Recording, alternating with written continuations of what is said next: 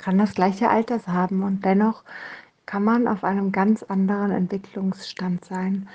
Das ist dir vollkommen bewusst. Ne? Erstmal einen wunderschönen guten Tag. Also dir ist vollkommen bewusst, dass du manchmal 50-Jährige siehst, wo du denkst, boah, die sind auf einem Level von einem 15-Jährigen und manchmal siehst du ähm, 20-Jährige und denkst, wow, die sind auf einem Level von einem 40-Jährigen. Ja?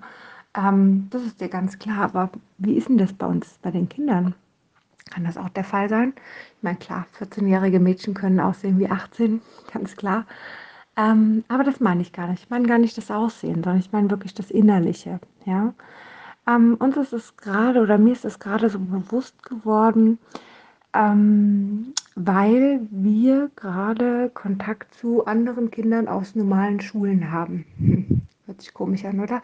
Also ganz kurz, meine Kinder sind auf einer Montessori-Schule und äh, gerade der Mittlere ist nach einem halben Jahr Regelschule auf die Montessori-Schule gekommen und hat eine andere Entwicklung als die Kinder, die auf der Regelschule sind. Das merken wir beim Kommunionsunterricht, denn da sind die Kinder ja alle vom Alter her sehr gleich.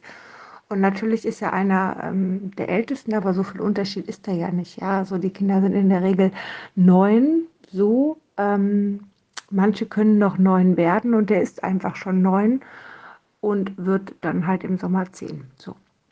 Ähm, aber dennoch ist eine extreme, ein extremer Unterschied zu sehen, denn er selber sagt auch, ähm, er hat das Gefühl, die sind alle da so klein, ja, irgendwie, die, die sind da alle so jung, ja, es fühlt sich so komisch an. Und da liegen wirklich Welten zwischen und das ist nicht ein halbes Jahr Entwicklung, ja. Ich glaube, dass unser Schulsystem Folgendes macht. Unser Schulsystem geht hin und drückt die Kinder und zeigt ihnen permanent die Schwächen. Ja? Wie soll ein Kind aufwachsen, wenn es permanent seine Schwächen gezeigt bekommt, anstatt seine Stärken? Es heißt ja nicht, du hast 98 Prozent richtig. Das heißt ja, du hast zwei Fehler. Und das ist bei Montessori ein bisschen anders. Da werden halt die Stärken gestärkt, damit die Schwächen auch stärker werden können. Ganz anderes Lernkonzept. Und somit ist die Entwicklung die mentale Entwicklung eines Kindes ganz anders. Auch wenn ich ab und zu merke bei der Schule, okay, oder auch die Lehrer sagen, okay, es ist doch nicht so, dass er irgendwie vor der Gruppe spricht oder er selber das auch nicht gerne mag. So ist das in dem Kommissionsunterricht, wo alle Kinder gefühlt schwächer sind, so sage ich es jetzt mal, weil sie einfach geschwächt sind, dadurch, dass sie permanent ihre Schwächen gezeigt bekommen, eine ganz andere Situation. Denn da ist ja der, der halt das alles macht, der Vorreiter von all dem. Ja?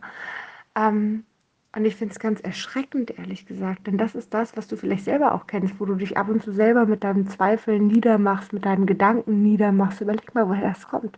Du bist mindestens zehn Jahre zur Schule gegangen. Du hast mindestens zehn Jahre in deiner in deiner wichtigsten Entwicklung ist mit dir auf dem Finger gezeigt worden und dir permanent deine Schwächen da drin rumgebohrt worden. Ja, was macht das mit deinem Selbstbewusstsein? Ist klar, dass du Zweifel hast. Ja, ist klar, dass du negative Glaubenssätze hast. Was hast du für einen Druck erlebt durch die Arbeiten, durch all das? Es ist klar, dass du das alles hast. Brauchen wir nicht drüber reden, oder? Und ich finde es so schön, dass ich genau das jetzt gerade bei meinem Kind sehe, dass es nämlich auf einmal eine ganz andere Entwicklung macht. Ja, nämlich eine gesunde Entwicklung, ein gesundes Selbstbewusstsein, ein gesundes Wachstum. Ja. Ähm, vielleicht denkt man ab und zu bei Montessori, und es gibt viele Eltern dort, die wirklich Angst haben. Ja, also da haben dann nicht mehr die Kinder Angst, sondern da haben die Eltern Angst, oh Gott, und Noten und ob das alles so gut geht und ob mein Kind wirklich genügend lernt und wirklich genügend kann. Ähm, und ab und zu muss man echt vertrauen. Ne? Und ich glaube, im Moment ist so das Gefühl von, aber das Mentale, was die Kinder dort lernen, ist viel, viel wertvoller als den Inhalt, den sie dort lernen.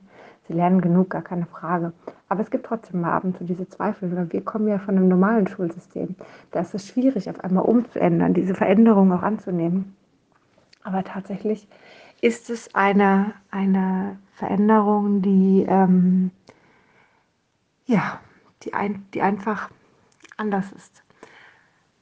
Und vielleicht magst du mal genau hinschauen, wie es deinem Kind geht, wenn es gerade auch in einer normalen Schule ist, in einer Regelschule ist und magst mal schauen, ob du vielleicht ähm, ja, ab und zu es an die Hand nimmst und ihm ab und zu mal deine, seine Stärken zeigst. Im besten Falle immer. Nach jeder Arbeit, nach jedem Diktat, nach jedem Test. ihm mal ausrechnet, wie viel es richtig hat. Ja, 98 Prozent zum Beispiel. Oder mal zählen, wie viele Wörter es richtig geschrieben hat. Und es mal daneben schreibst. Das habe ich tatsächlich auch gemacht, weil ich das nicht ertragen konnte, dass es da so steht. Fand ich ganz schwierig.